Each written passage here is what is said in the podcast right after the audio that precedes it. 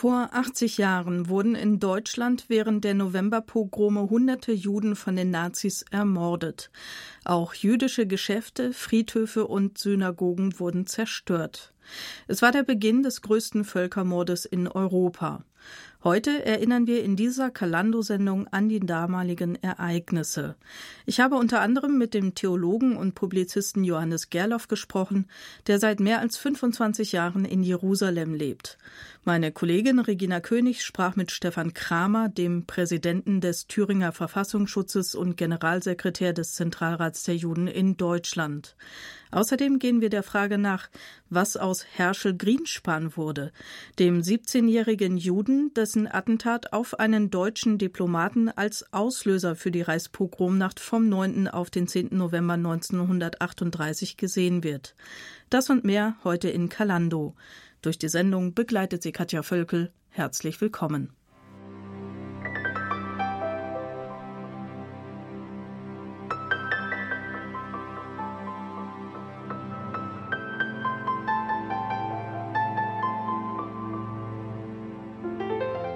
In diesem Jahr ist es 80 Jahre her, dass während der Novemberpogrome hunderte Juden ermordet und mehr als 1400 Synagogen, jüdische Friedhöfe, Wohnungen und Geschäfte zerstört wurden.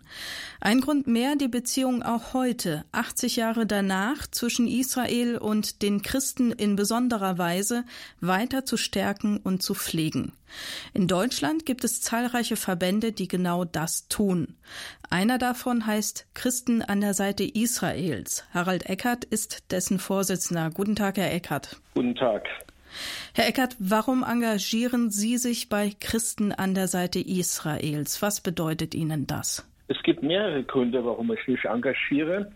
Das eine ist, dass ich äh, durch meinen Glauben an Jesus eine besondere Beziehung zum jüdischen Volk habe. Jesus als Jude ist mir wichtig geworden in letzter Zeit und dadurch auch diese Beziehung. Zum Zweiten bin ich auch ein geschichtsbewusster Mensch und als äh, geschichtsbewusster Christ und Mitbürger interessiert mich natürlich die Vergangenheit der Geschichte mit dem jüdischen Volk besonders und darunter auch die sogenannte Reichspogromnacht. Und der dritte Grund ist der, dass äh, ich aus humanitären Gründen eine besondere Beziehung zum jüdischen Volk habe. Dieses Land kämpft, kämpft ums Überleben, kämpft heldenhaft und erstaunlich, aber verdient nach wie vor auch humanitäre Unterstützung. Und das ist eines unserer Schwerpunkte auch als Christen an der Seite Israels. Sie haben es gerade schon angedeutet, die Reichspogromnacht jährt sich in diesen Tagen zum 80. Mal, die Ereignisse damals. Ja. Warum ist es wichtig, an das nochmal ganz deutlich zu erinnern, was damals geschehen ist? Also ich vermute mal, das ist das letzte Mal, dass wir einen runden Gedenktag begehen können mit den letzten Überlebenden des Holocaust, mit den letzten Zeitzeugen dieser Zeit. Und wir haben über die letzten zehn Jahre auf verschiedenen Ebenen sehr enge Beziehungen zu vielen einzelnen Menschen und auch zu Verbänden aufgebaut und glauben, dass ihr Zeugnis äh, einzigartig ist, so lang wie möglich noch gehört werden soll und dann für die nächsten Generationen festgehalten werden soll. Und Dafür engagieren sich Gruppen wie Zeugen der Zeitzeugen und andere, mit denen wir eng zusammenarbeiten. Und aus diesem Grund hat dieser 80. Jahrestag nochmal eine ganz besondere Bedeutung, weil hier können wir Sie nochmal in hervorgehobener Weise zu Wort kommen lassen. Wenn die Holocaust-Überlebenden erzählen von ihren Erlebnissen, was berührt Sie da besonders, wenn, wenn Sie diesen Menschen begegnen und von diesen Erlebnissen hören? Das ist das Erste vielleicht, dass jede Erzählung, jede Person absolut einzigartig ist. Da gibt es äh, kaum Doppelungen oder ähm, Vereinfachungen, die wir da anwenden können, sondern jeder Mensch hat sein ganz eigenes Schicksal, seinen Familienhintergrund, seinen lokalen Hintergrund und seine Erfahrung in dieser Zeit der Verfolgung und des Leides. Und das ist was, was mich immer wieder berührt. Ich, wenn ich mit jemandem mit einem Holocaust-Überlebenden spreche und, und wenn es der 200. ist, mit dem ich rede, jeder hat seine ganz eigene Erfahrung, seine Geschichte, sein Trauma und auch seinen Umgang damit. Das ist vielleicht das, was mich immer wieder neu überrascht und berührt und aufwühlt. Und das äh, Zweite, was vielleicht für mich nochmal äh, auch als eine Erbschaft dieser Menschen immer wieder rüberkommt, dass was sie am meisten verletzt hat, ist gar nicht so sehr die Verfolgung unter Umständen, ist schon auch. Aber was sie am meisten verletzt hat, ist, dass sie im Stich gelassen worden sind von guten Freunden, von guten Nachbarn, von Menschen, mit denen sie sehr vertraut waren, wo die Kinder gemeinsam in Kindergarten und Schule gingen, wo man am Arbeitsplatz zusammen war oder in der Nachbarschaft. Und von diesen Menschen, denen sie vertrauten, mit denen sie in guter Nachbarschaft lebten, im Stich gelassen und verraten worden zu sein. Für viele ist das die größte Wunde, die nach wie vor lebt. Und das lässt sich zusammenfassen unter dem Stichwort Gleichgültigkeit. Die Gleichgültigkeit von damals. Und das wirft die Frage auf, wie wird heute auch wieder in der Gefahr stehen, gleichgültig zu sein und zu werden. Harald Eckert, Vorstandsmitglied des Christlichen Forums für Israel, über 80 Jahre Reichspogromnacht. Gleich spreche ich mit ihm unter anderem darüber, was jeder Einzelne tun kann, um diese Gleichgültigkeit gegenüber dem Schicksal von Juden nicht weiter aufkommen zu lassen.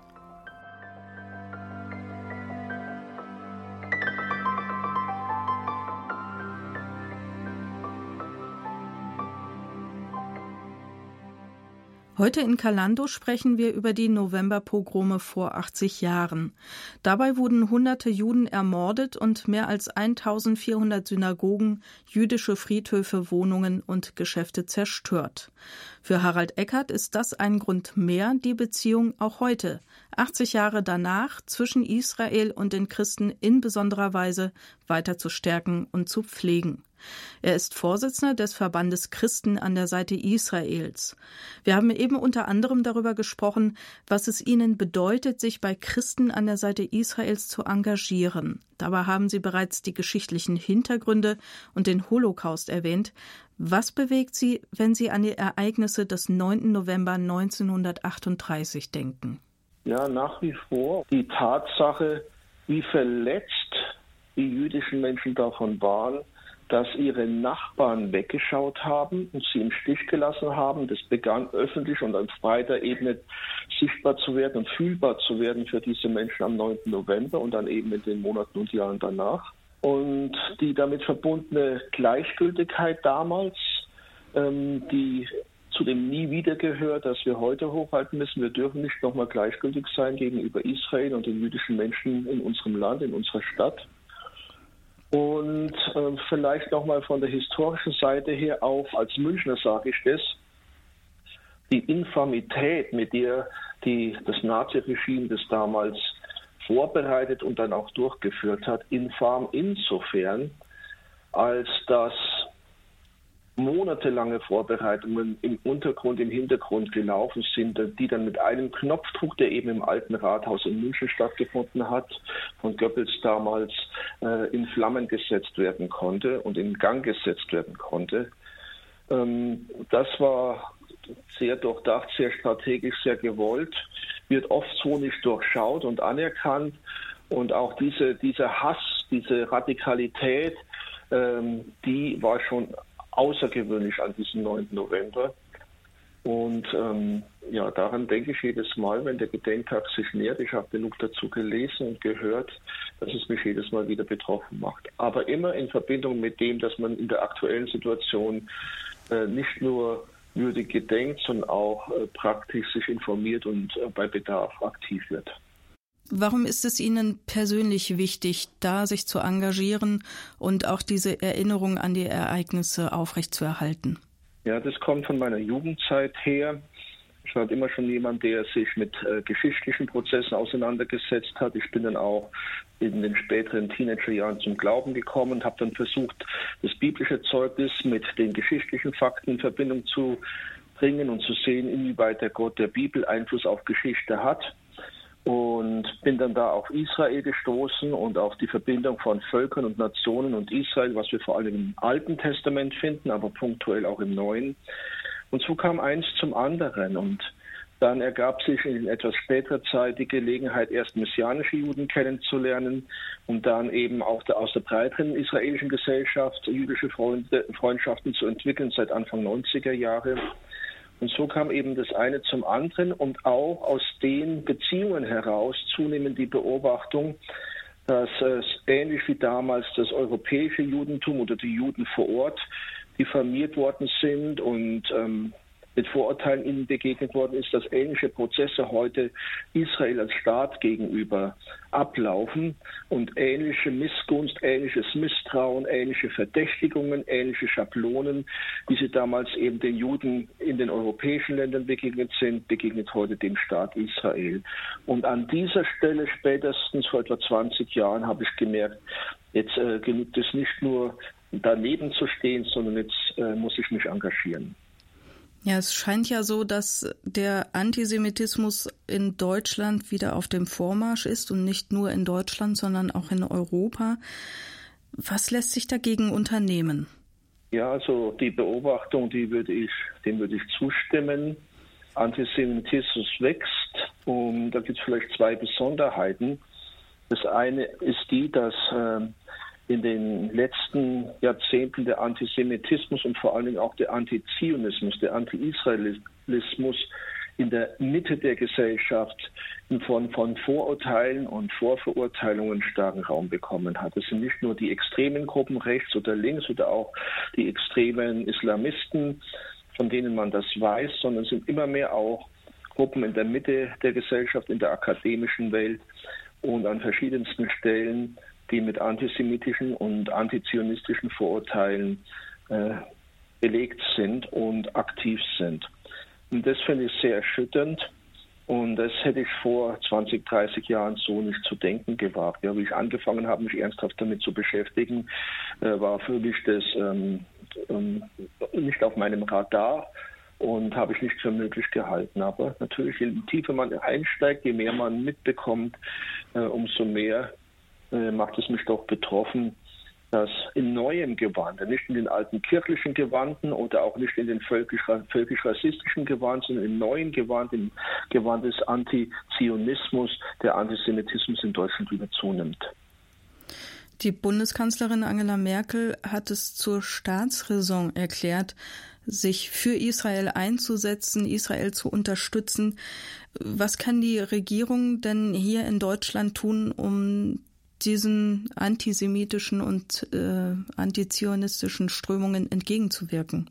Ja, also diese Aussage von Bundeskanzlerin Merkel in der Knesset im Jahr 2008, ich glaube, die hat in Israel ungeheures Vertrauen gebaut und äh, etwa 60 Jahre nach dem Ende des Holocaust wirklich ein neues Kapitel der deutsch-israelischen Beziehungen aufgeschlagen, basierend auf Vertrauen, basierend auf eine Wertegemeinschaft, ein Stück weit jetzt auch eine Sicherheitsgemeinschaft. Das war ein ganz großer Schritt und zu diesem Schritt hat sie sich erst vor kurzem bei den letzten Regierungskonsultationen in Jerusalem äh, vergangenen Monat wieder gestellt äh, was mich auch sehr gefreut hat. Es war keine Selbstverständlichkeit und nicht unbedingt zu erwarten.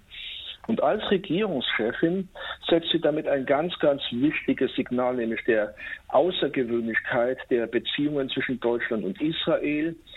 Und der Teil von ihrer Rede damals wie auch letztens, der mich besonders freut, ist, wenn man, wenn sie darauf Wert legt, festzustellen, man macht es nicht nur aus Schuldbewusstsein und Verpflichtung der Vergangenheit gegenüber, sondern macht es auch als eine heute lebendige und zu stärkende Wertegemeinschaft. Und da wurde auch eine neue Zusammenarbeit im Bereich der Jugend und des Jugendaustausches äh, verkündet vor vier, fünf Wochen. Und diese Signale sind ganz wichtig, dass die Bundeskanzlerin als Leitfigur, als Vorbild, sie setzt damit ähm, Kräfte und Menschen, die sich damit eins machen können, den Rücken gestärkt bekommen. Die Bundesregierung setzt sich ein für eine enge Beziehung zu Israel.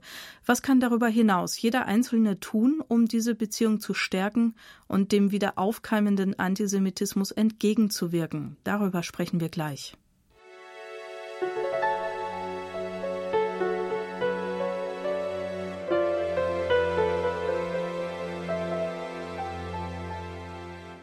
November 1938 wurden in Deutschland während der Novemberpogrome hunderte Juden von den Nazis ermordet, jüdische Geschäfte, Friedhöfe und Synagogen wurden zerstört.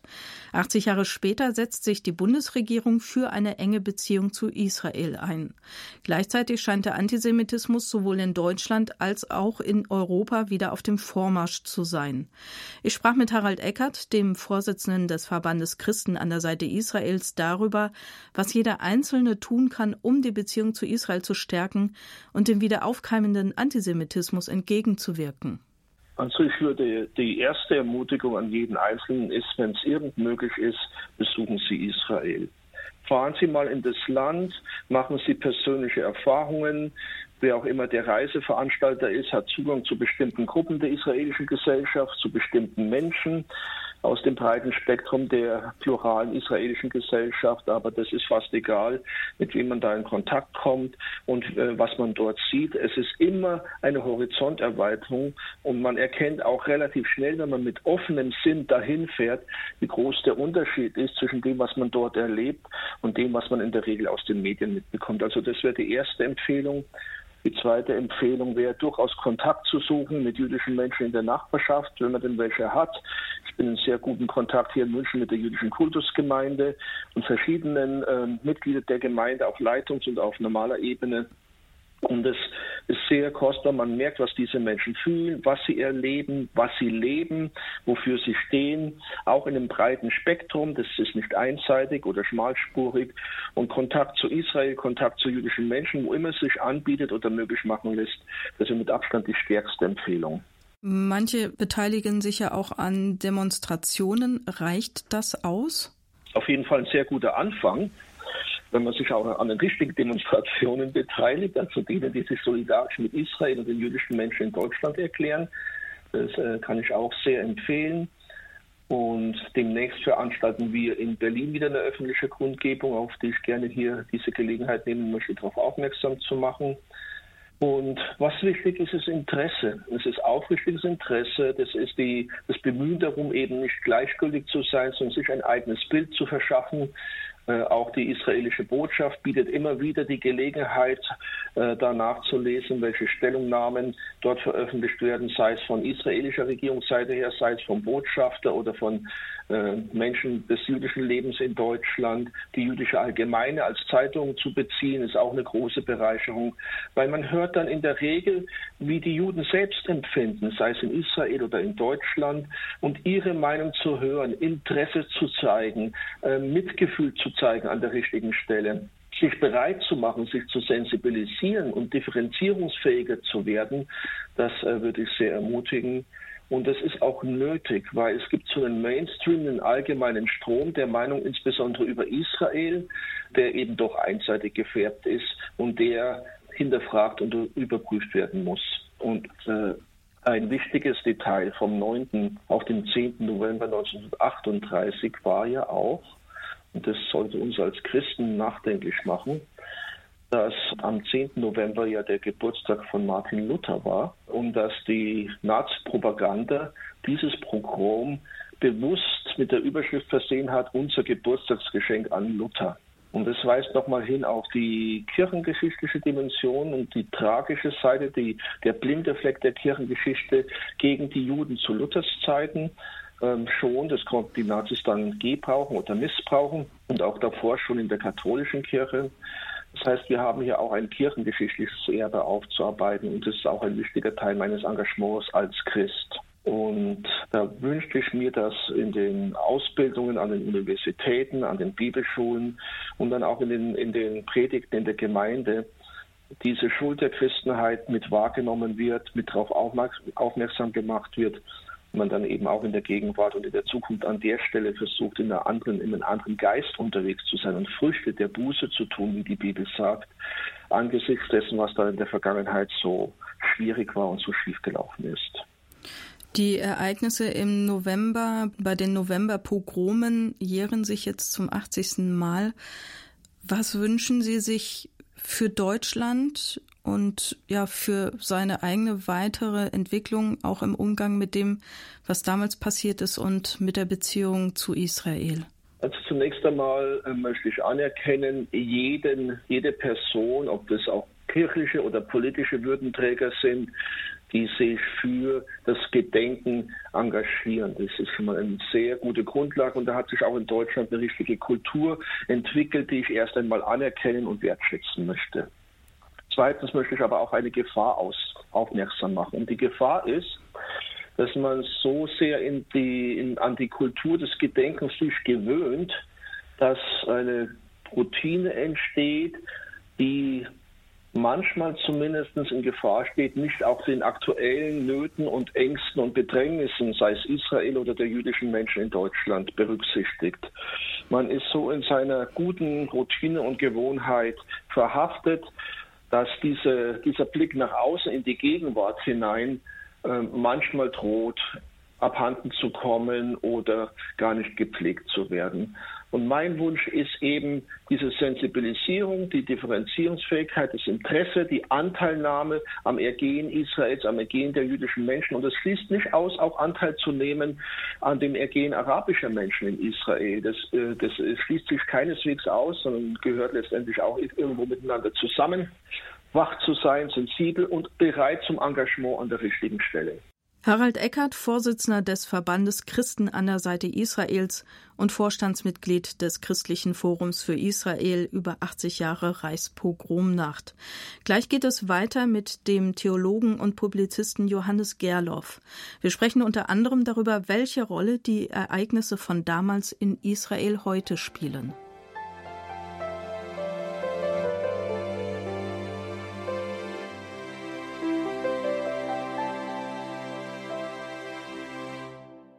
Die Ereignisse im November vor 80 Jahren waren der Beginn des größten Völkermordes in Europa. Über die Ereignisse und darüber, wie Israelis heute in Israel diese Ereignisse erleben, sprach ich mit Johannes Gerloff.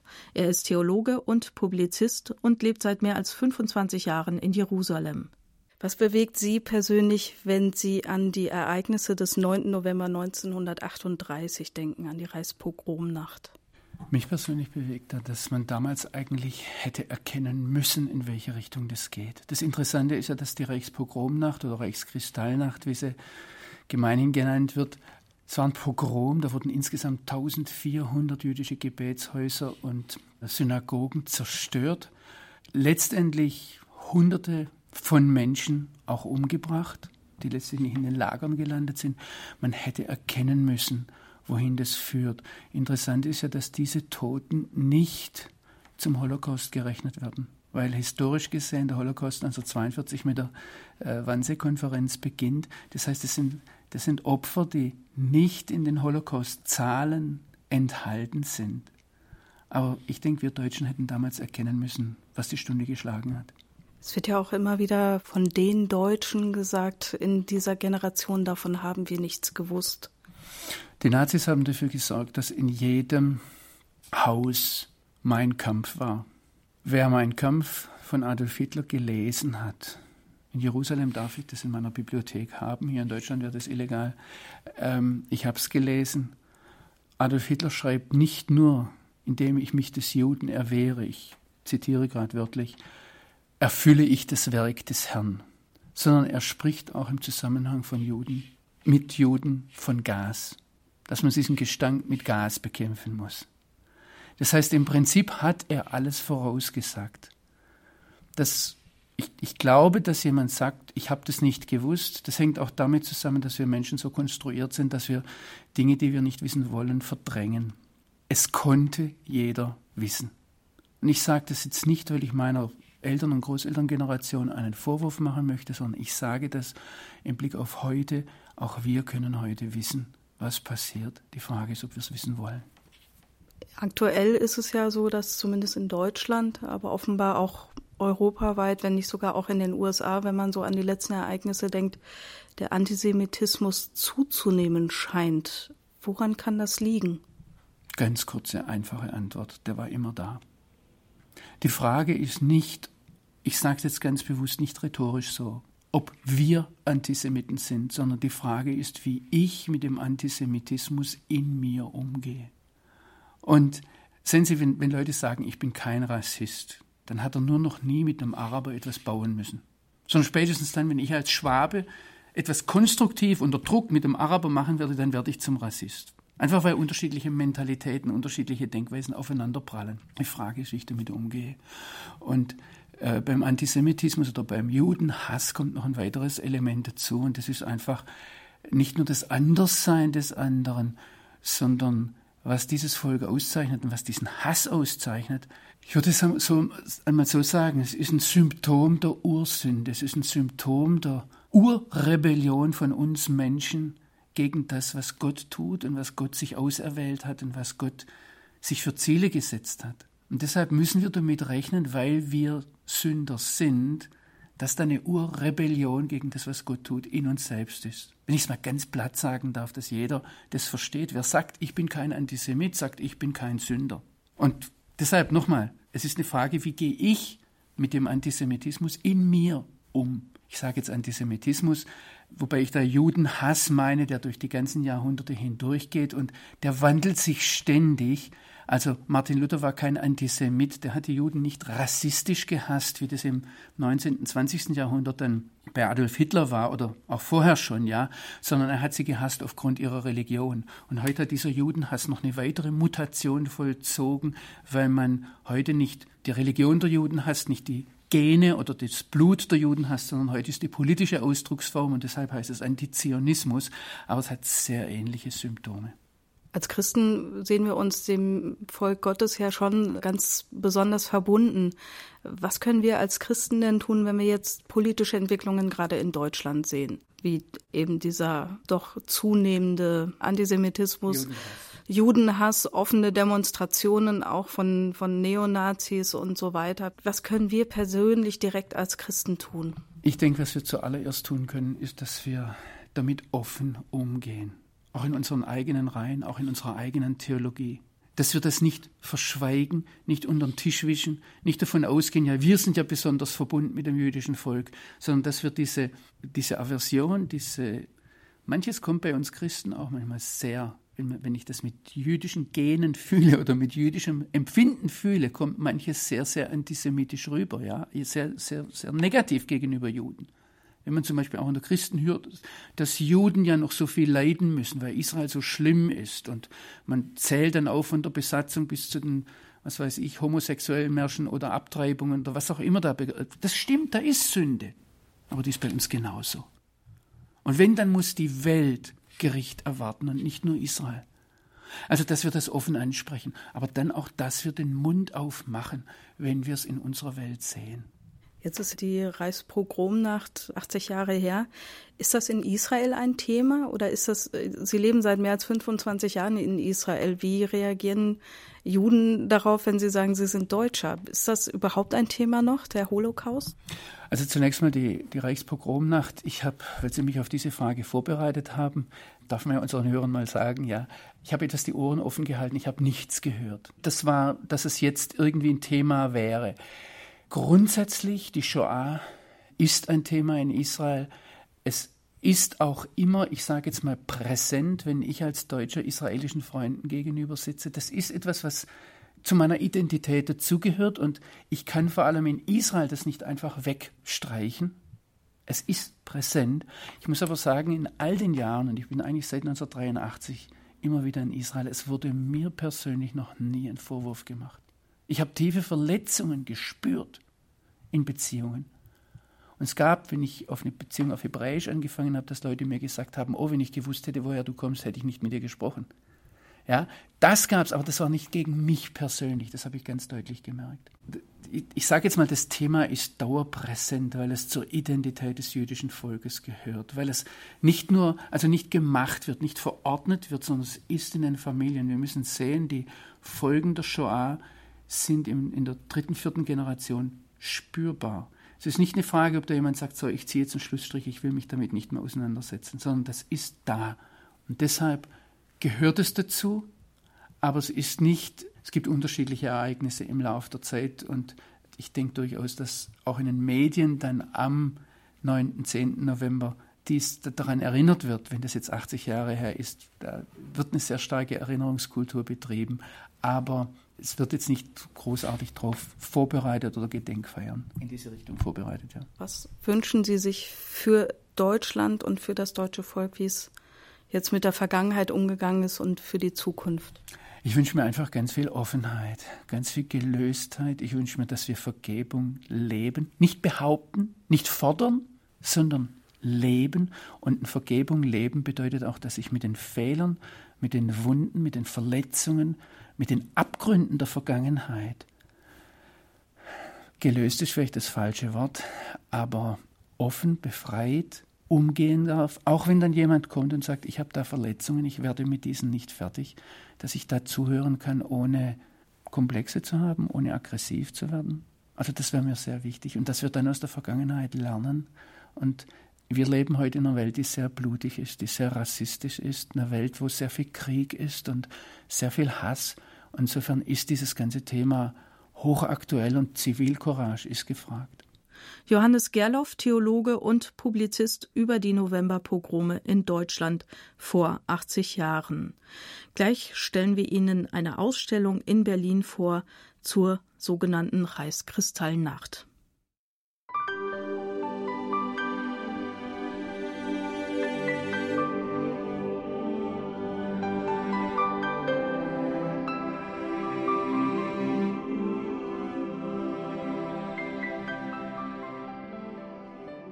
Synagogen in ganz Deutschland gehen in Flammen auf, jüdische Krankenhäuser und Altenheime brennen, Geschäfte werden mit Hakenkreuzen beschmiert und ausgeplündert. Die Nacht vom 9. auf den 10. November 1938 gehört zu den finstersten Daten in der deutschen Geschichte. Jetzt, 80 Jahre später, erinnert eine Ausstellung in Berlin an die sogenannte Reichskristallnacht. Oliver Jeske berichtet über ein Projekt in einer Zeit, in der ein Bundestagsabgeordneter Hitler und die Nazis als einen Vogelschiss in über tausend Jahren erfolgreicher deutscher Geschichte bezeichnet. Geschichte wiederholt sich sicherlich nicht. Aber es gibt schon Parallelen in der Geschichte und ich äh, erinnere mich immer öfter an dieses Zitat, die Vergangenheit ist nicht tot, sie ist noch nicht einmal vergangen. Uwe Neumerker verwaltet als Direktor das Holocaust-Mahnmal im Herzen Berlins.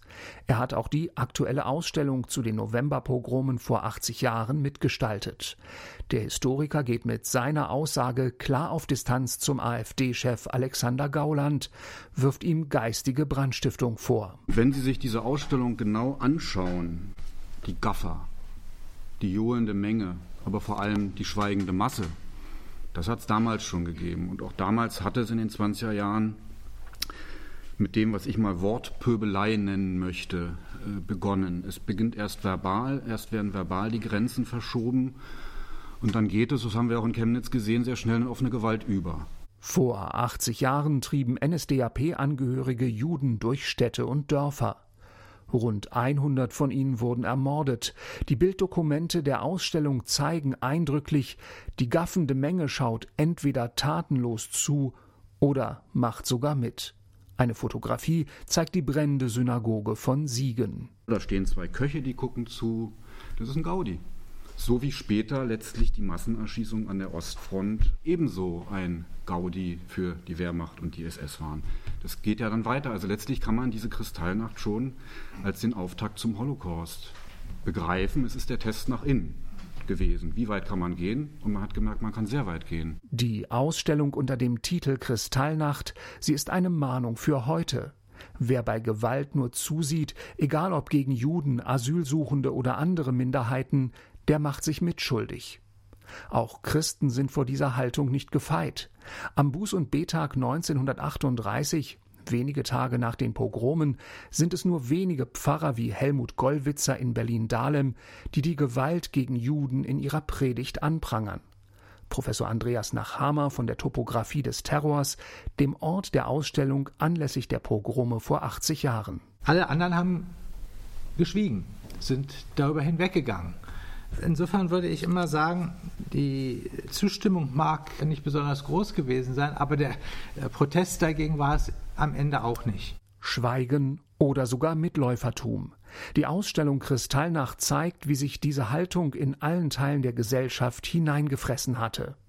Polizisten und Feuerwehr sahen im ganzen Deutschen Reich mehrheitlich Brandschatzung und Gewalt tatenlos zu, so Uwe Neumerker. Die Bewohner sind auf die Straße getrieben worden.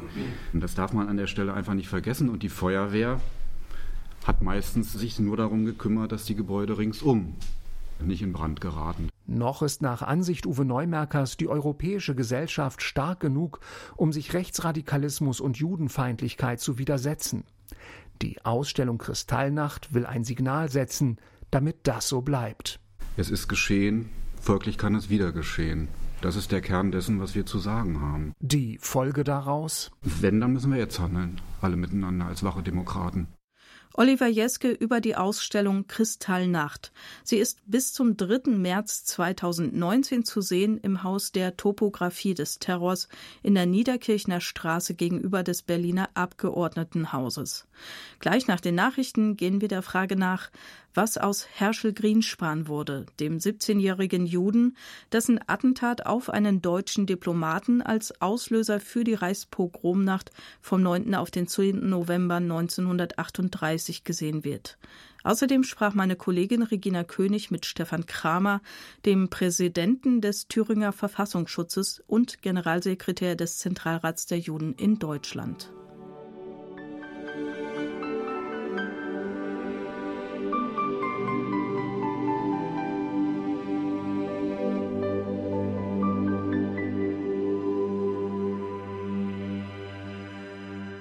Vor 80 Jahren wurden in Deutschland während der Novemberpogrome hunderte Juden von den Nazis ermordet.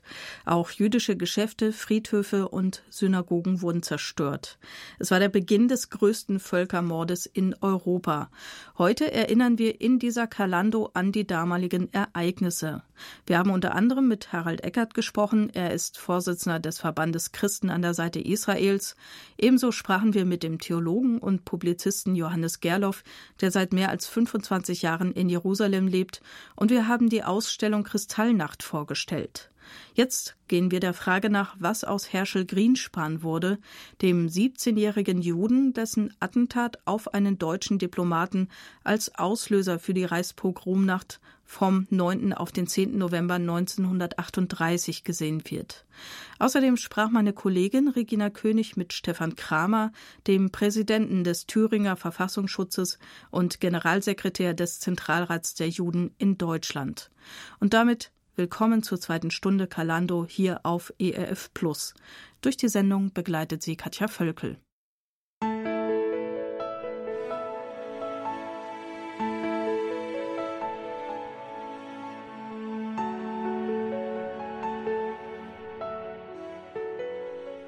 Am 7. November vor 80 Jahren verübte der 17-jährige Jude Herschel Grienspan ein Attentat auf einen Mitarbeiter der deutschen Botschaft in Paris. Das nahmen die Nationalsozialisten zum Anlass für die Reichspogromnacht gegen die jüdische Bevölkerung. Über die Hintergründe spreche ich jetzt mit Armin Fuhrer. Er ist Autor und Journalist und er hat ein Buch geschrieben, in dem er die These vertritt, dass Herschel Grienspan den Holocaust überlebt haben könnte. Guten Tag, Herr Fuhrer. Ja, guten Tag, ich grüße Sie. Herr Fuhrer, zunächst mal zur Einordnung der Ereignisse. Warum hat Herschel Grienspan das Attentat auf Ernst vom Rath, so hieß der damalige Mitarbeiter der Botschaft, verübt? Ja, also Herschel Grünspan war ja ähm, zur Tatzeit 17 Jahre alt, war zwar in Hannover geboren, aber hatte die polnische Staatsangehörigkeit. Das war damals ganz normal. Es gab sehr viele polnische Juden, die in Deutschland lebten. Ähm, Herschel war aber zwei Jahre, ungefähr zwei Jahre zuvor über Brüssel nach Paris ausgewandert, weil er eben ähm, vor der Diskriminierung der Nazis fliehen wollte. Und er war nun in Paris und äh, musste miterleben, also er las das in den Zeitungen, wie in Deutschland die sogenannte Polen-Aktion ablief. Da ging es darum, dass die Nationalsozialisten also buchstäblich über Nacht Ende Oktober 1938 ungefähr 17.000 Juden nach äh, Polen deportierten. Und darunter waren auch seine Eltern und seine Schwester und sein Bruder aus Hannover. Und die Schwester hat ihm, hatte ihm dann einen Brief geschrieben, wo sie die schlimme Situation ähm, beschrieb.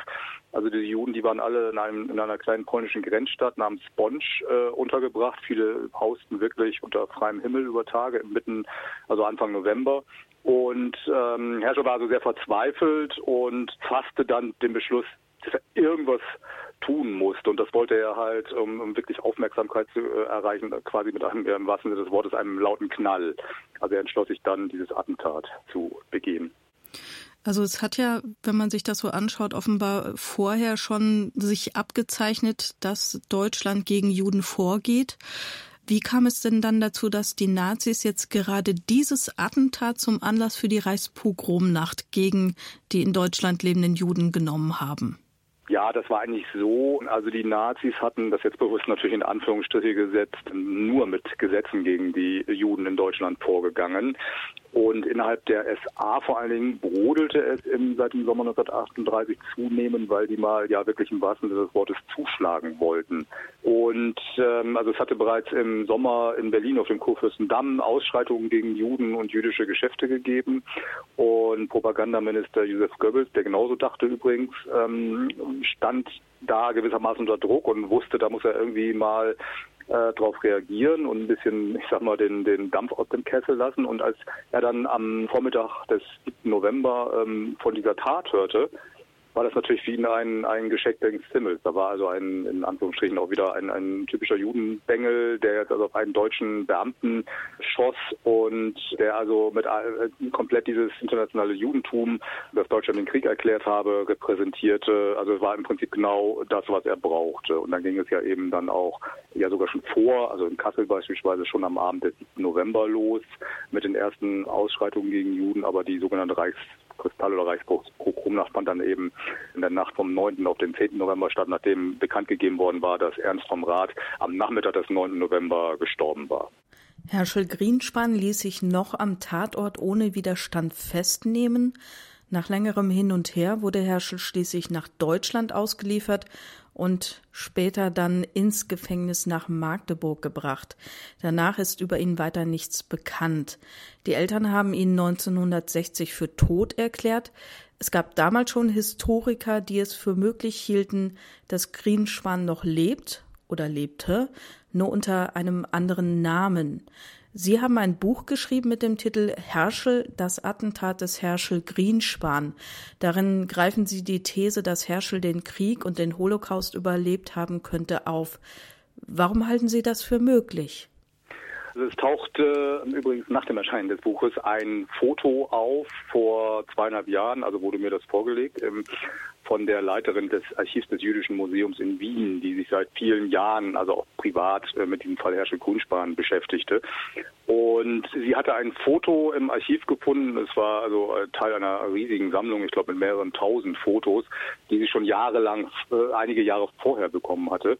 Und zwar zeigt dieses Foto einen jungen Mann, der also ziemlich Herrscher Grünspan ist, in einer Aufnahme vom 3. Juli 1946 ähm, also nach dem Ende des Krieges und des Holocausts, bei einer Demonstration in einem Lager für jüdische Displaced Persons in Bamberg. Und da war eben ein jüdischer Fotograf, der kurz danach auch nach Palästina ausreiste. Der hat da dieses Foto aufgenommen und vermutlich nicht gewusst, wen er da abgelichtet hatte. Jedenfalls landete dieses Foto Jahrzehnte in seinem Archiv und als er dann starb, ähm, hat seine Frau dieses komplette Fotoarchiv dem Jüdischen Museum in Wien vermacht. Und dann dauerte es einfach, weil das auch so riesige Mengen waren, nochmal wieder einige Jahre, bis das überhaupt ausgewertet werden konnte. Und so kam eigentlich dieser Fotofund zustande. Bis dahin war man ja in der Tat allgemein, trotz anderslautender Gerüchte, allgemein davon ausgegangen, dass Herschel Kuhnmann tatsächlich Krieg und Holocaust nicht überlebt hat. Wie haben Sie denn dann recherchiert, als Sie das Foto bekommen haben? Ja, nun hatten wir erstmal dieses Foto und wir waren also sofort der Ansicht, dass es sich eindeutig um Herschel Grünspann handeln muss, obwohl er auf dem Bild deutlich fülliger aussieht als auf den Bildern, die wir aus also ungefähr acht, neun Jahre zuvor von ihm haben, aber da lagen eben auch acht, neun Jahre dazwischen. Wir haben das Bild dann erstmal durch eine Gesichtssoftware von einem Experten laufen lassen, der auch der Ansicht war, also er müsse das sein. Aber da das sich ja um alte Bilder handelt und Herschel jetzt nicht wie auf einem Polizeifoto, sag ich mal, in diese Bilder reinguckt, bleibt natürlich ein gewisser Restzweifel.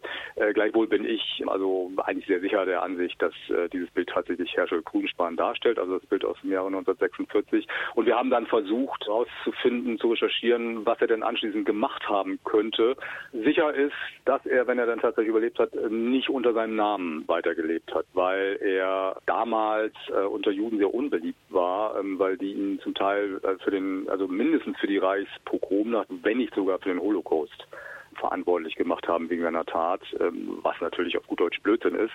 Aber das war halt damals so. Also er hätte nicht sicher gelebt, wenn er unter seinem richtigen Namen aufgetreten wäre, sodass er mit Sicherheit unter einem falschen Namen aufgetreten ist. Wir haben dann zig hunderte Namen auf ähm, Listen aus diesem Displaced Persons Lager durchgeschaut, wer könnte es sein und was passt. Derjenige musste ja ungefähr in seinem Alter sein, der musste Polnisch können und so weiter. Und aber wir sind eigentlich auf keine Person gestoßen, die jetzt äh, zwangsläufig Herschel Kuhnspann sein müsste, so dass jetzt also unklar ist, was aus ihm geworden ist. Also er kann nach Israel, damals nach Palästina, dann, dann, das war ja noch vor der Staatsgründung, nach Israel gegangen sein. Es gab auch mal in den 60er Jahren das Gerücht, er sei Hauptmann der israelischen Armee. Gerücht gab es also, also auch eines dieser unbestätigten Gerüchte. Er könnte auch in die USA ausgewandert sein. Es könnte sein, dass die amerikanischen Behörden, nachdem sie vielleicht erfahren oder nachdem er sich den, den Amerikanern offenbart hat, ihm vielleicht einen Deal gemacht haben, dass er ganz viel erzählt, ähm, was sie wissen wollten und er dann in die USA ausreisen durfte. Rein theoretisch kann er auch zurückgegangen sein nach Frankreich oder auch in, in, in Deutschland geblieben sein. Für alles fast gab es, äh, also zumindest für die französische, die israelische und die deutsche Variante, gab es immer wieder Gerüchte, die aber niemals bewiesen werden konnten. Was vielleicht noch interessant ist in dem Zusammenhang ist, es gab Anfang der 60er Jahre einen Prozess in Augsburg. Da ging es um die Behauptung, dass äh, das Opfer ernst vom Rat homosexuell gewesen sei und eine Beziehung zu Herschel Grunspang gehabt habe und das Ganze eine Beziehungstat gewesen sei. Und der Angeklagte, der das behauptet hatte, ähm, war ein Journalist und der hatte in dem Prozess vor Gericht exakt dieses Foto beschrieben, ohne es vorzulegen. Aber er hatte exakt dieses Foto beschrieben und hatte behauptet, also er könne Herschel Grunspang in den Gerichtssaal holen. Wir reden jetzt von 1962. Und die Staatsanwaltschaft in Augsburg hat das aber abgelehnt, weil sie gesagt hat, also wenn, wenn der kommt, der wird ja des Mordes verdächtigt, müssen wir ihn sofort inhaftieren. Und dann hat dieser Journalist halt gesagt, okay, ich habe mit Herrscher Kuhnspang gesprochen, dann kommt er natürlich nicht. Was daran wahr ist, können wir leider nicht sagen. Tatsache ist aber nochmal, dieser Journalist hat damals dieses Foto beschrieben, das heißt, das Foto muss er gekannt haben, sonst hätte er es ja nicht beschreiben können. Und die Staatsanwaltschaft war überhaupt nicht überrascht, dass er sagt, ja, der Herrscher Grünspann lebt noch. Naja doch, man war allgemein überrascht. Also da wurde damals sogar relativ groß in den Medien, so wie Spiegel oder Zeit, äh, über den Prozess ähm, sogar berichtet. Aber man hat das halt allgemein so abgetan, so, naja, was der uns da erzählt und das kann ja gar nicht sein und der Herrscher ist mit Sicherheit tot. Also man hat das nicht für ernst genommen. Vielleicht, ja, hätte man es damals ernster nehmen sollen, aber wie gesagt, die Staatsanwaltschaft, äh, Mord verjährt nicht und die Staatsanwaltschaft hätte ja gegen Herrscher Kuhnspann sofort wegen Mordes ermitteln müssen sodass sie halt nicht bereit war, diesen Deal einzugehen, freies Geleit. Dann hätten wir natürlich damals schon gewusst, ob er überlebt hat oder nicht. Aber wenn ich Sie richtig verstanden habe, dann weiß man nach wie vor nicht, was mit ihm geschehen ist, nachdem er in Magdeburg inhaftiert war. Genau richtig. Also wir haben das letzte offizielle Lebenszeugnis von Herschel Grünspann haben wir am 18. September 1942. Ähm, für, da ähm, wird in einer sogenannten Führerinformation, das waren für Hitler persönlich abgefertigte Informationen, da wird äh, das letzte Mal über ihn berichtet. Da war er halt im Konzentrationslager Sachsenhausen. Und danach verschwindet er einfach erstmal für ein paar Jahre. Und dann gibt es in den letzten Kriegstagen und Wochen gibt es dann Zeugenaussagen nach dem Krieg, die ihn gesehen haben wollen. Und zwar einmal im Gefängnis in Sonnenburg und einmal in den letzten Kriegstagen im äh, Polizeigefängnis in Magdeburg. In Magdeburg war damals großes Chaos. Die Amerikaner standen vor der Tür, die Deutschen sind alle abgehauen, auch die Bewacher im Gefängnis konnten sich alle befreien, die Inhaftierten und sind dann halt, ähm, ja, sie konnten eigentlich nur noch Westen gehen, weil im Osten ja auch die, die Rote Armee schon stand. Also da war großes Chaos und in diesem Chaos hätte er so natürlich leicht untertauchen können. Wobei wir dann eben nicht wissen, wenn er dann tatsächlich in Bamberg war, wie er dann dahin gekommen ist. Also und wie lange er da schon war und vor allen Dingen eben auch, wie lange er blieb und wohin er ging. Das heißt, Hinweise auf seinen Verbleib und auf sein ja, noch Leben vielleicht gibt es durch Zeugenaussagen, durch Gerüchte und durch das Foto. Genau. Oder gibt es noch also, weitere Hinweise? Nee, also es gibt kein, wie gesagt, keine weiteren Aktenvermerke mehr. Was durchaus für das Überleben im Konzentrationslager sprechen kann, war, ist die Tatsache, dass Hitler und Goebbels einen großen Schau-Propagandaprozess mit Herschel Kuhnspann veranstalten wollten nachdem die Franzosen ihn ausgeliefert hatten, völkerrechtswidrig übrigens. Und zwar wollten sie anhand von Herschel Grünspan quasi, ich sag mal, die Verruchtheit des internationalen Judentums präsentieren, darstellen, der jetzt also einen armen deutschen wehrlosen, aufrechten Beamten hinterrücks erschossen hat. Und dieser Prozess wurde aber mehrfach verschoben und dann ähm, von Hitler persönlich, also sagen wir auf die lange Bank verschoben. Allerdings, also das war im Mai 1942.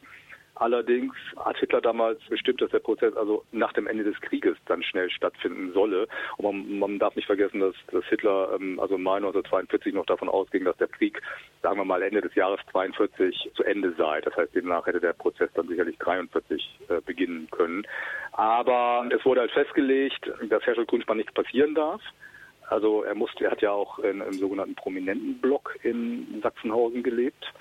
Also er wurde nicht kahl, wurde der Kopf nicht kahl geschoren, er wurde gut, gut genährt, er musste wohl keine Häftlingskleidung tragen. Da gab es einige andere, unter anderem Pastor Martin Niemöller und andere, die in diesem äh, prominenten Block auch waren. Und der Hintergrund war eben, wenn man jetzt Herrsche also vor ein Gericht stellen würde und die internationale Presse dazu einladen würde, dann durfte der natürlich keinerlei Folgen von irgendwelchen Folter oder Hunger oder sowas haben weil das wäre natürlich für den Nationalsozialisten peinlich gewesen. Und deswegen hat man ihn halt sehr gut behandelt und dann kann es halt einfach sein, dass man ihn einfach vergessen hat im Laufe der Jahre, also dass man einfach, dass niemand mehr nachher wusste, was mit dem eigentlich geschehen soll und dass er so durchgeflutscht ist quasi oder dass er möglicherweise auch irgendeinen Helfer im KZ hatte. Lebt Herschel Grinspan noch, der 17-jährige Jude, durch dessen Attentat auf einen deutschen Diplomaten die Reichspogromnacht ausgelöst wurde? Armin Fuhrmann, Autor und Journalist, ist dieser Frage nachgegangen und hat ein Buch dazu geschrieben. Gleich sprechen wir unter anderem darüber, welche Bedeutung Herschel Greenspan für die Gegenwart hat. Nach einer kurzen Pause.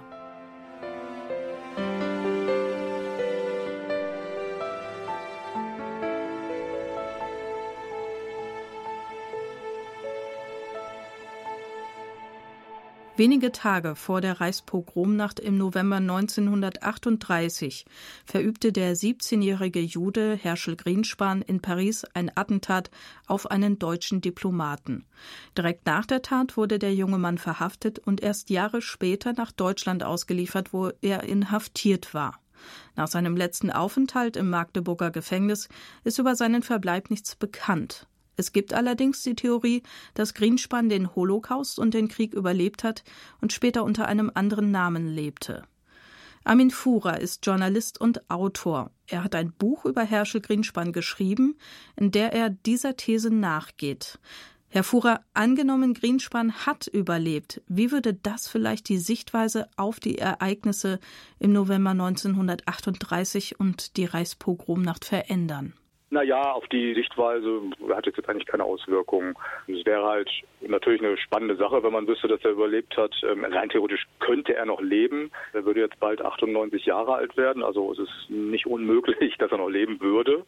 Aber wie schon gesagt, auf die, auf die Sichtweise eigentlich hat das jetzt keinen Einfluss. Warum interessieren Sie sich für das Thema?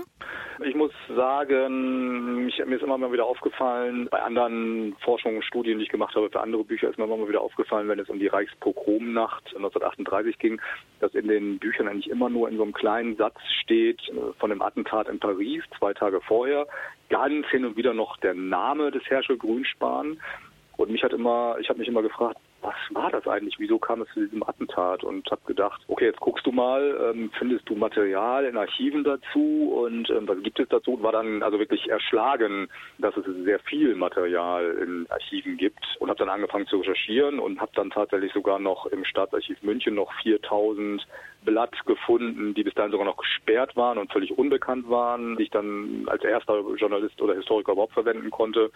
Und äh, ja, wie man sieht, es kommen halt immer, immer und immer neue Erkenntnisse noch wieder dazu. Also der Fall ist irgendwie wahrscheinlich noch nicht komplett auserzählt, auch wenn ich leider befürchten muss, dass man die wahren Hintergründe zumindest der Frage, was aus ihm geworden ist, wahrscheinlich nicht aufklären wird. Aber man muss halt dranbleiben.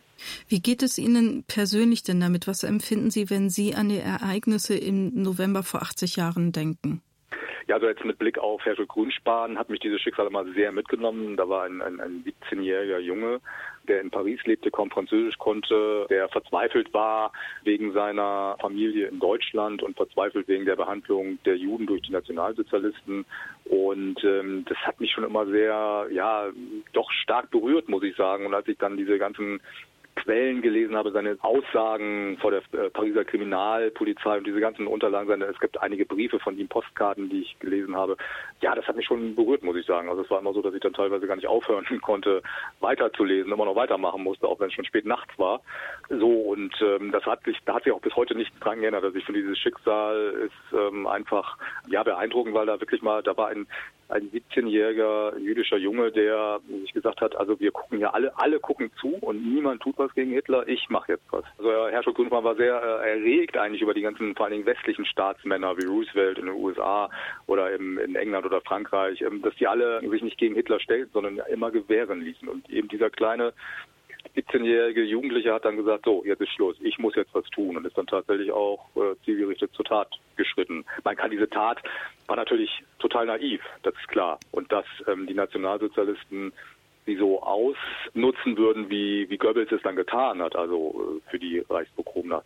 Das hätte er sich vorher natürlich überlegen können, aber wie schon gesagt, er war eben auch 17 Jahre alt. Ne?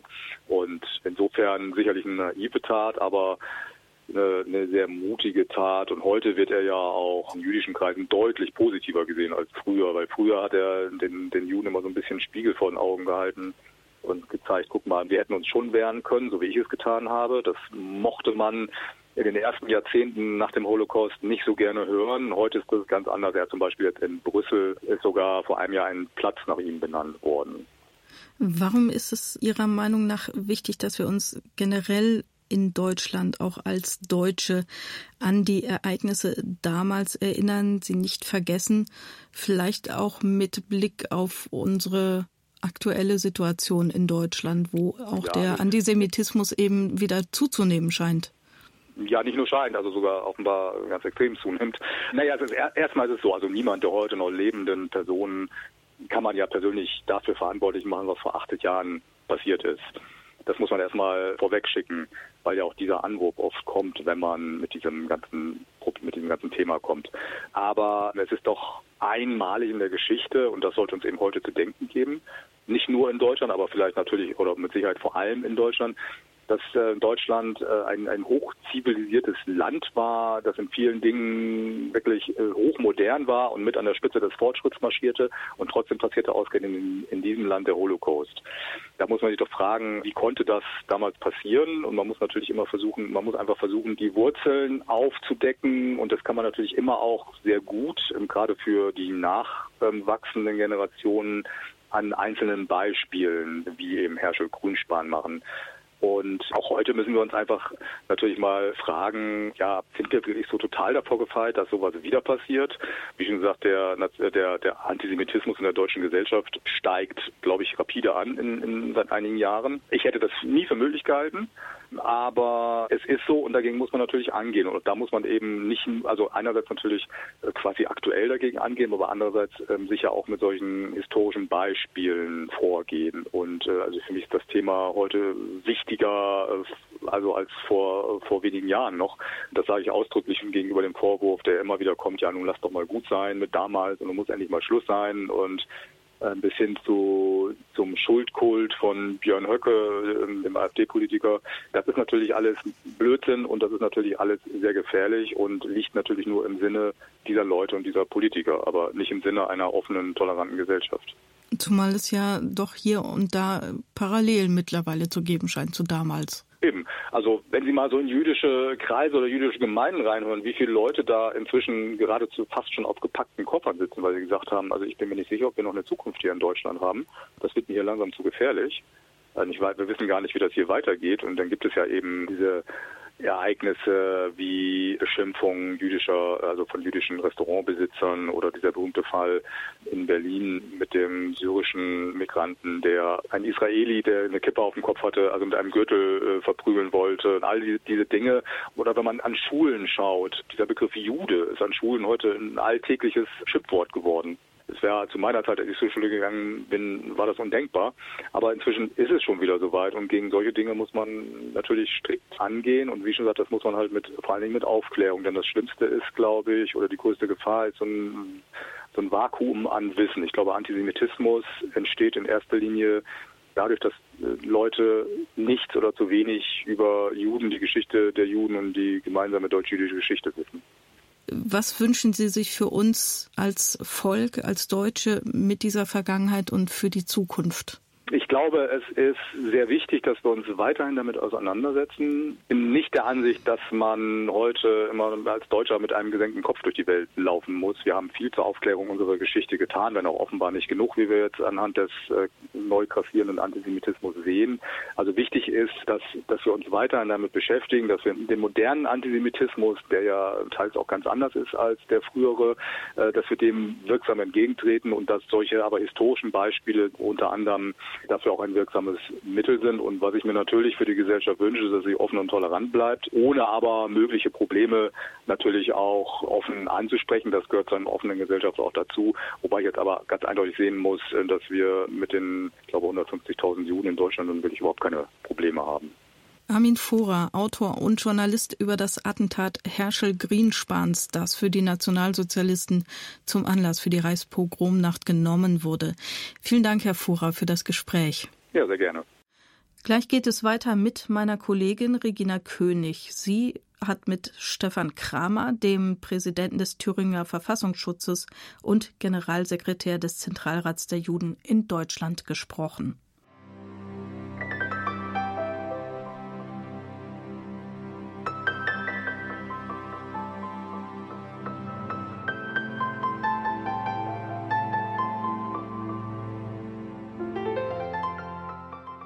Nicht immer ist es ratsam, mit einer Kipper in die Öffentlichkeit zu gehen, sagt Stefan Kramer, Präsident des Amtes für Verfassungsschutz in Thüringen. Stefan Kramer selbst ist Jude. Bis Januar 2014 war er Generalsekretär des Zentralrats der Juden in Deutschland. 80 Jahre nach der Reichspogromnacht wie schätzt Stefan Kramer die Gefahr des Antisemitismus in unserem Land ein? Regina König hat ihn besucht im Amt für Verfassungsschutz in Erfurt. Vor einigen Monaten habe ich mich mit Küff Kaufmann unterhalten. Er ist Mitglied des Zentralrats der Juden und Direktor des Zentrums für jüdische Kultur in Leipzig. Er erzählte, dass er als Jude lange Zeit geglaubt habe, dass Deutschland für Juden das sicherste Land der Welt sei, denn nach den Schrecken des Holocaust sei hier schließlich Antisemitismus undenkbar. Heute sieht und erlebt das Küff Kaufmann anders. Und laut einer Umfrage des Hessischen Rundfunks aus dem Jahr 2017 haben fast 80 Prozent der Juden in Deutschland gleichfalls den Eindruck, in unserem Land nimmt Antisemitismus zu.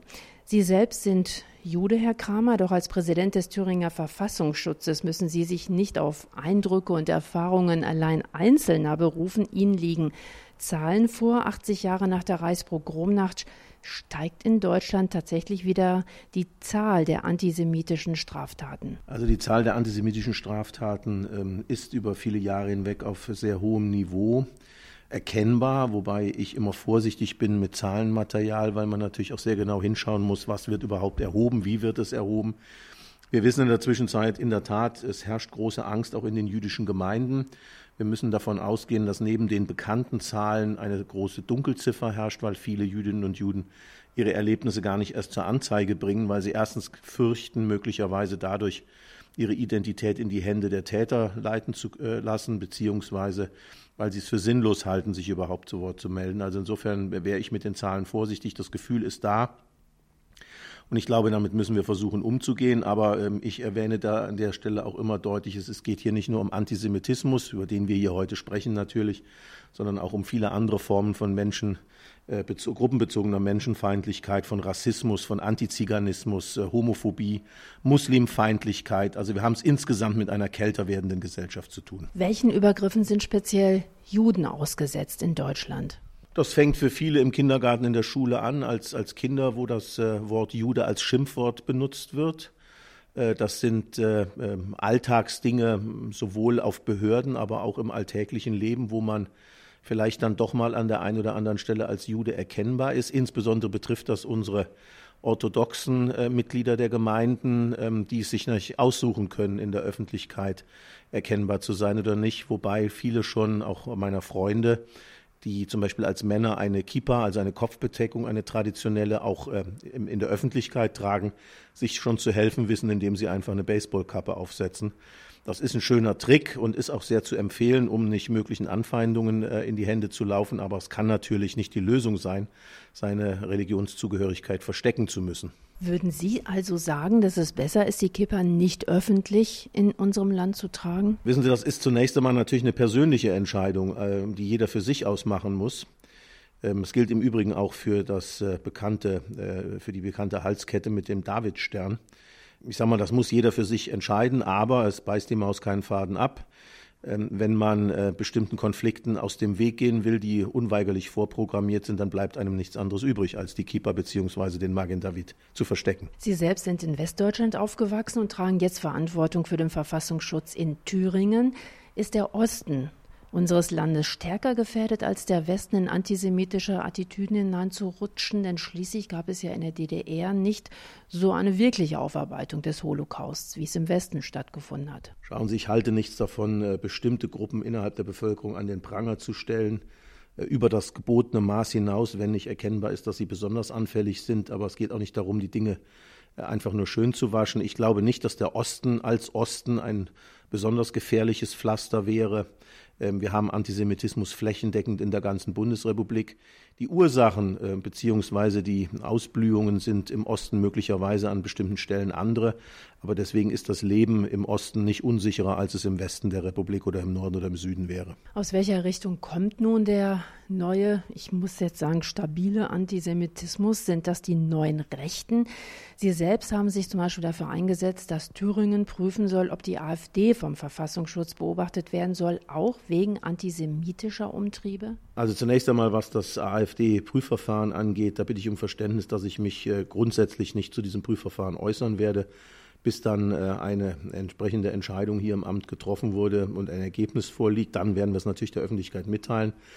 Was die Frage angeht, woher dieser Antisemitismus kommt, lassen Sie mich Folgendes bitte korrigieren. Es handelt sich nicht um einen neuen Antisemitismus, sondern wir haben diesen Antisemitismus seit Jahrhunderten. Er wechselt manchmal die Kleider und äh, zeigt sich in neuen Gesichtern oder neuen Fratzen.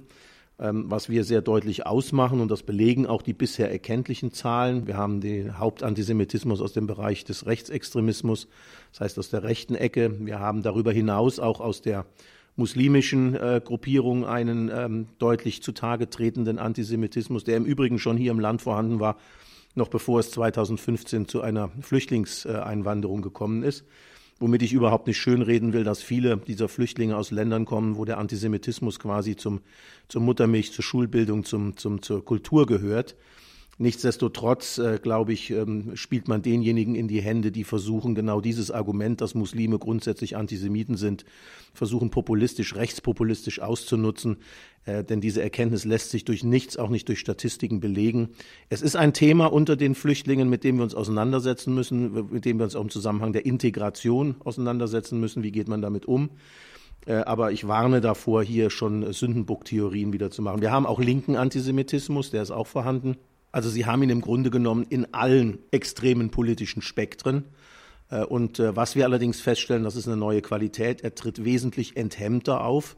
Das hängt auch äh, unter anderem mit den Medien zusammen, die diesen Antisemitismus in unsere Gesellschaft transportieren. Ich denke da an soziale Netzwerke, das Internet. Das sind Themen, die uns natürlich besonders berühren. Enthemmter Antisemitismus, können Sie das vielleicht in ein Beispiel fassen? Na, ich meine, wir haben vor Jahren darüber gesprochen, dass der Antisemitismus ähm, in der Mitte der Gesellschaft angekommen ist, dass er salonfähig geworden ist, dass eben nicht nur soziale Randgruppen, von denen man vermeintlicherweise davon ausgehen könnte, besonders anfällig für Antisemitismus zu sein, sondern eben auch sogenannte Eliten, sogenannte Antisemiten in Nadelstreifen antisemitische Theorien äh, von sich geben. Die nächste Steigerungsform, die wir jetzt gerade erleben, seit einigen Jahren aber schon erleben, ist die Straßenfähigkeit äh, und die Gewalttätigkeit des Antisemitismus. Ähm, das ist das, glaube ich, und da brauche ich jetzt keine konkreten Beispiele zu nennen, angefangen aber von Demonstrationen auf dem Berliner Kudamm äh, bis hin zu Demonstrationen von Rechtsextremisten, wo deutlich gesungen wird, wer Deutschland liebt, der ist Antisemit. Also diese Beispiele äh, lassen sich mehren, ohne jetzt weiter auf Details einzugehen. Nochmal zurück zur AfD. Kürzlich ähm, hat sich ja die Vereinigung Juden in der AfD gegründet. Trotzdem hört man auch von Mitgliedern, die aus der AfD wieder ausgetreten sind, dass durchaus auf Parteiversammlungen auch antisemitische Sätze fallen. Also ich denke, wer einen Blick in die Medienrecherchen und Medienberichterstattung wirft, äh, der wird äh, äh, eine ganze Reihe von Beispielen anhand von Personen und deren Aussagen in den letzten Jahren finden die eindeutig als antisemitisch zu qualifizieren sind. Äh, ob das jetzt mehr oder weniger als in anderen äh, demokratischen Parteien sind, ähm, will ich mal dahingestellt lassen. Jedenfalls glaube ich nicht, dass die AfD von sich behaupten kann, nicht ein Problem mit Antisemitismus zu haben. Inwiefern das für die gesamte Partei zutrifft, ähm, ist eine, eine Angelegenheit, die noch einer weiteren Prüfung bedarf. Ich denke, das äh, läuft auch im Zusammenhang äh, mit den entsprechenden Beobachtungen nicht nur der Verfassungsschutzämter, sondern auch der Sicherheitsbehörden generell. Stefan Kramer, Verfassungsschutzchef in Thüringen, im Gespräch mit Regina König. Woher der Hass auf Juden kommt und was christliche, israelfreundliche Gruppierungen ausrichten können, dazu gleich mehr.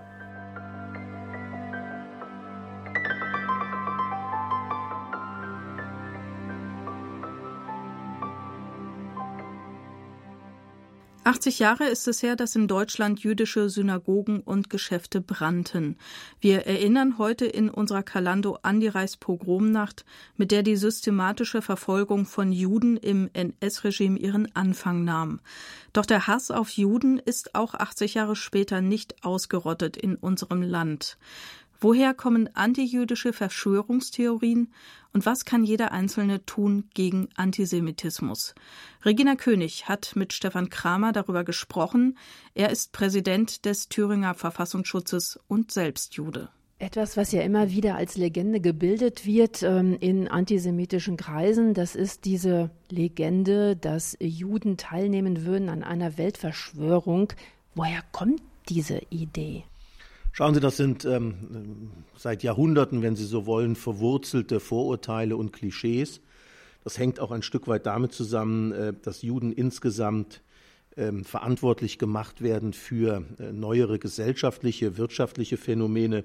Ich denke dabei zum Beispiel an politische Strömungen wie den Liberalismus, Kommunismus, Demokratie das sind Dinge, die dem, der Juden, äh, dem Judentum zugeschrieben werden, als wenn Sie so wollen, geistige Väter und Mütter beziehungsweise äh, Befürworter. Das Gleiche gilt im Übrigen auch äh, im Bereich von supranationalen Organisationen, deren Bestand wird Juden sozusagen mit in die Wiege gelegt, dann die Frage der Globalisierung und auch des Kapitalismus. Also Sie sehen hier auch links und rechts ist hier sozusagen fließende Übergänge.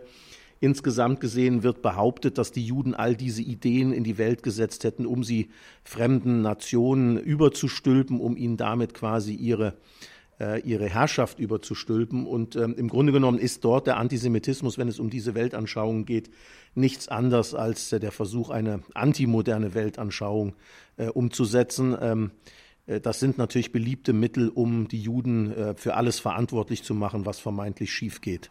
Demgegenüber gibt es schon seit einigen Jahrzehnten gerade in christlich-konservativen Kreisen eine ganz neue Israel-Liebe. Ja, weltweit ist das eigentlich zu bemerken, auch besonders in Nord- und Südamerika, aber auch in Europa. Man kann fast von einem christlichen Israel-Hype sprechen.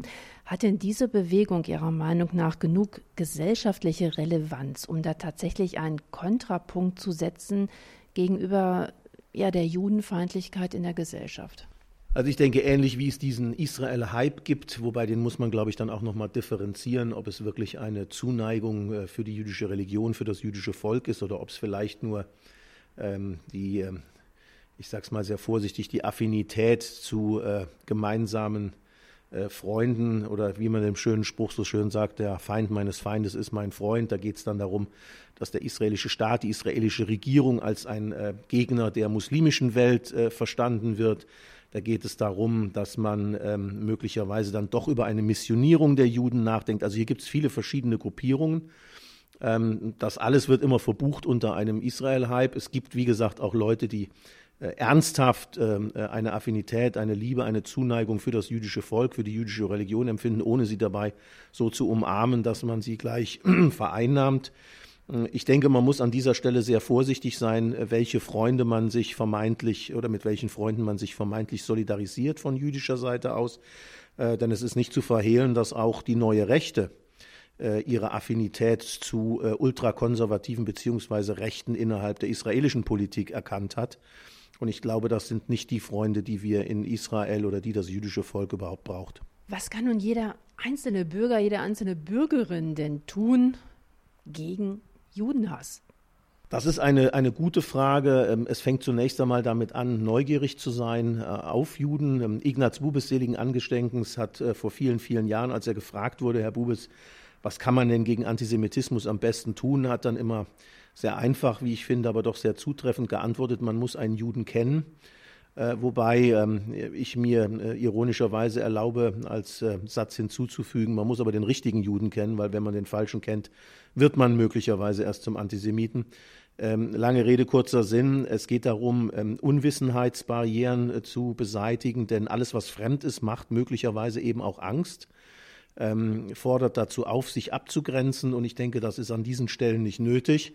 Allerdings jenseits ähm, dieses ganzen, dieses Wissens, dieser Aufklärung, dieser Bildungsinitiativen müssen wir uns im Klaren darüber sein, dass Wissen allein noch nicht immunisiert gegen Fremdenfeindlichkeit, gegen Antisemitismus und auch Menschenfeindlichkeit in Form von Rassismus oder anderen Vorurteilen, sondern was wir, glaube ich, noch mehr brauchen, ist die Vermittlung auch von Empathie. Das heißt, sich in die Lage des jeweils anderen auch hineinzuversetzen und ein Gespür dafür zu kriegen, was es bedeutet, ausgegrenzt zu werden. Und ansonsten gilt, glaube ich, der auch im Christentum sehr bekannte Spruch, was du nicht willst, dass man dir tut, das füg auch keinem anderen zu. Äh, das ist eine Binsenweisheit für viele, aber ich glaube, wir müssen immer wieder daran erinnern, wir brauchen keine hochtrabenden äh, äh, wissenschaftlichen Analysen und Erkenntnisse, was an welcher Stellschraube zu tun ist. Ich glaube, wir müssen uns einfach nur auf die einfachen Prinzipien eines friedlichen und freien Zusammenlebens nicht im Sinne von Toleranz, aber im äh, Sinne von Respekt voreinander zurückzufinden. Und ich glaube, dann würden wir viele der Probleme, über die wir hier heute diskutieren, schnell aus der Welt geschafft bekommen. Sie selbst sind als Erwachsener zum Judentum konvertiert. Was hat Sie fasziniert an der Religion? Ich habe mich viele Jahre davor schon mit Religion auseinandergesetzt, ähm, war auf der Suche nach meinen eigenen, wenn Sie so wollen, religiösen, kulturellen Wurzeln. Ähm, da lag manches verschüttet und ähm, ich habe auf meinem langen Weg äh, auch durch äh, verschiedene äh, Kontakte mit christlichen Kirchen äh, meinen Platz im Judentum gefunden und habe mich dann ganz bewusst dazu entschlossen, äh, dem Judentum, wenn Sie so wollen, beizutreten und meinen Anteil dazu zu leisten, Teil der jüdischen Gemeinschaft zu sein. Das, wie bekanntermaßen, ist keine leichtfertige Entscheidung und ähm, ist eine ganz persönliche, über die, da bitte ich um Verständnis, ich die breite Öffentlichkeit nicht informieren möchte. Am Anfang habe ich Güff Kaufmann erwähnt. Er hat äh, vor einigen Jahren das so empfunden, dass Deutschland das sicherste Land der Welt für Juden sei. Heute, wie gesagt, empfindet er das nicht mehr so. Was sagen Sie? Wo ist heute das sicherste Land für Menschen jüdischen Glaubens? Fällt mir natürlich spontan Israel ein. Manche werden sich jetzt räuspern und denken angesichts von Terroranschlägen und von militärischen Gewaltauseinandersetzungen im Nahen Osten ähm, fällt es schwer zu glauben, äh, wenn ich so etwas sage, aber mir ist es in den vergangenen Jahren immer wieder geschehen, äh, dass ich selbst unmittelbar in der Nähe auch von Bombenanschlägen oder von terroristischen Anschlägen in Israel war, aber trotzdem das Gefühl hatte, dass nicht nur die staatlichen Sicherheitsbehörden alles tun, um Sicherheit herzustellen, sondern dass eben auch in der Bevölkerung ein Gefühl äh, und ein, ein Aufeinanderachten besteht, dass man eben Sicherheitsrisiken versucht zu minimieren und äh, einander Sicherheit zu geben. Das ist etwas, was ich äh, viele Jahre vor allem in den westeuropäischen Ländern vermisst habe, weil man hier, glaube ich, noch gar nicht so sehr mit dem Terrorismus und mit Anschlägen konfrontiert gewesen ist auch nicht mit rechtsextremistischen äh, Dingen, die in der Regel dann immer nur in der jüdischen Gemeinschaft selber äh, ihren Niederschlag gefunden haben, aber von der Gesellschaft nicht wirklich rezipiert worden sind.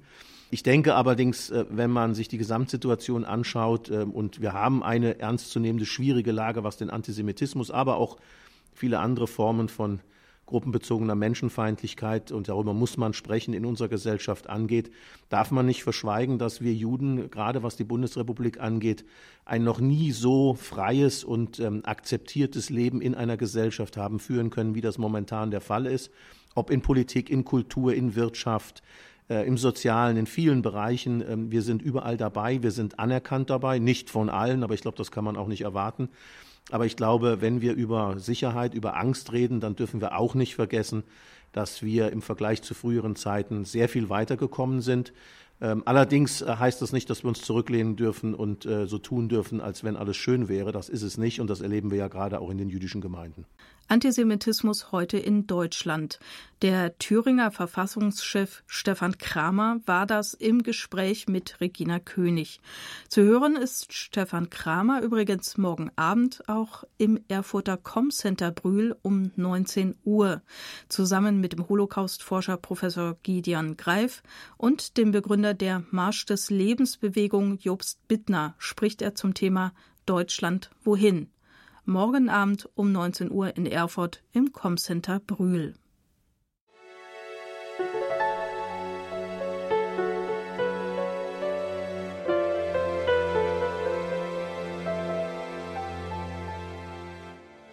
Das war Kalando heute zum Thema 80 Jahre Reichspogromnacht.